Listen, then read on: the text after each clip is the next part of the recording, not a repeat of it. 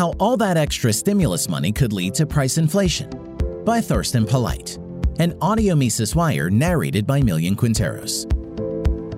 In an effort to fight the consequences of the politically orchestrated lockdown, the Fed pumps vast amounts of money into the economy. It injects base money into the banking system. It also monetizes outstanding debt and finances the U.S. administration's deficit spending policy by issuing new money. This not only increases excess reserves in the banking system, but also ramps up the money stock in the hands of firms and consumers. The goal is to keep people liquid, to make up for lost profits and incomes.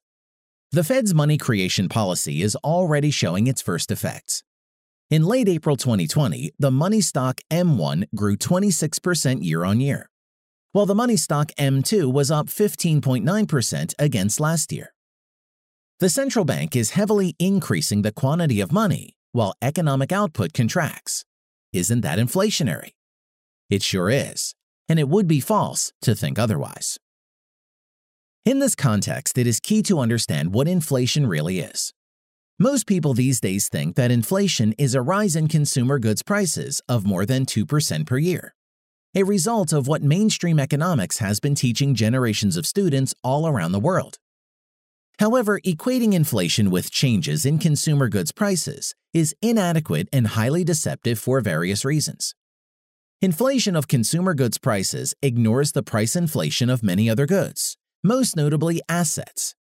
If and when the prices of, say, stocks, bonds, and real estate go up, and if and when these price increases are not accompanied by the decline of other goods prices, the purchasing power of money falls. This is what has happened in the last decades. Consumer goods prices have remained relatively tame while asset prices have inflated. Those holding assets were on the winning side when the prices rose, while those holding money and fixed claims denominated in money lost out. The former got richer at the expense of the latter. This became possible as central banks, in close cooperation with commercial banks, were allowed a monetary policy of churning out ever greater amounts of credit and money provided at even lower interest rates.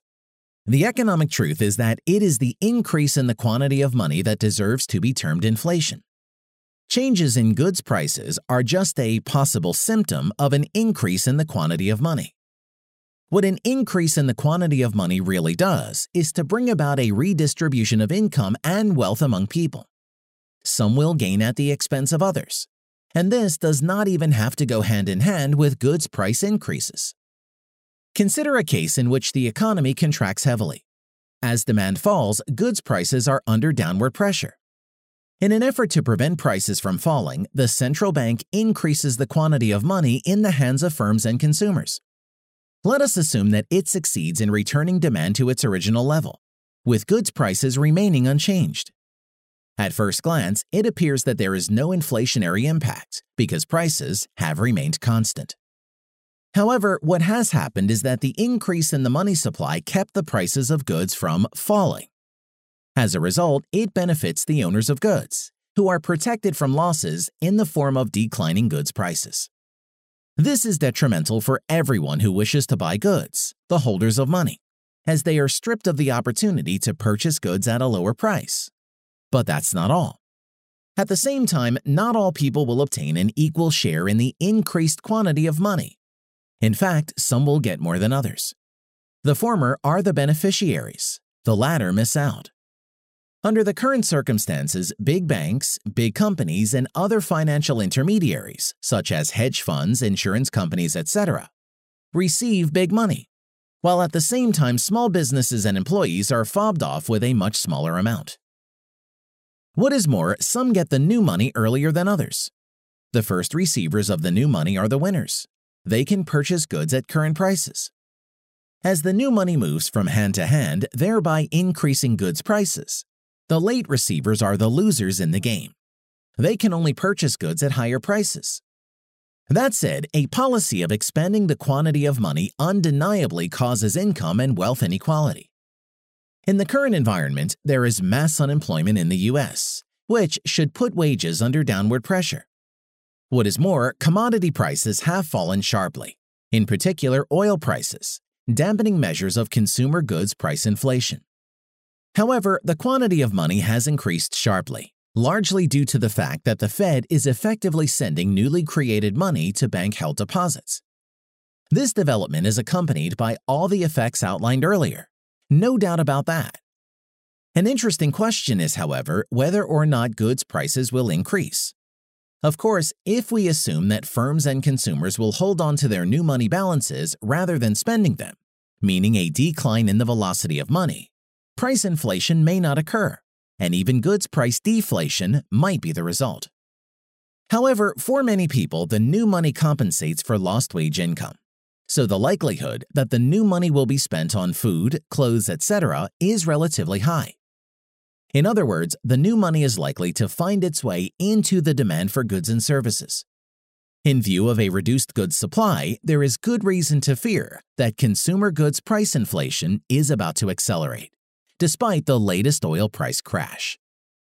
All the more so if and when the lockdown comes to an end sooner rather than later, letting the economy return to normal.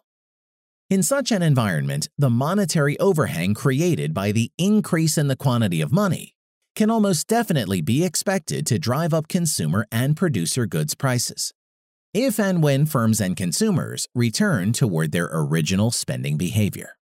One thing, however, appears to the very likely that the Fed's monetary expansion will drive up asset prices, the prices of stocks, real estate, etc. The latest co-movement of the Fed's balance sheet expansion and the S&P 500 stock market index suggests exactly that. The inflation policy is alive and kicking, as created by the Fed in the past, but this time to an unprecedented extent. The lesson to learn for any investor is this.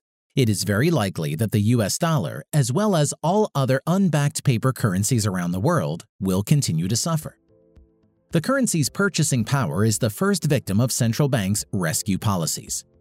The debasement will come either through asset price inflation and or consumer price inflation, or a combination of both. As things stand, it is difficult to imagine that this scenario will not occur.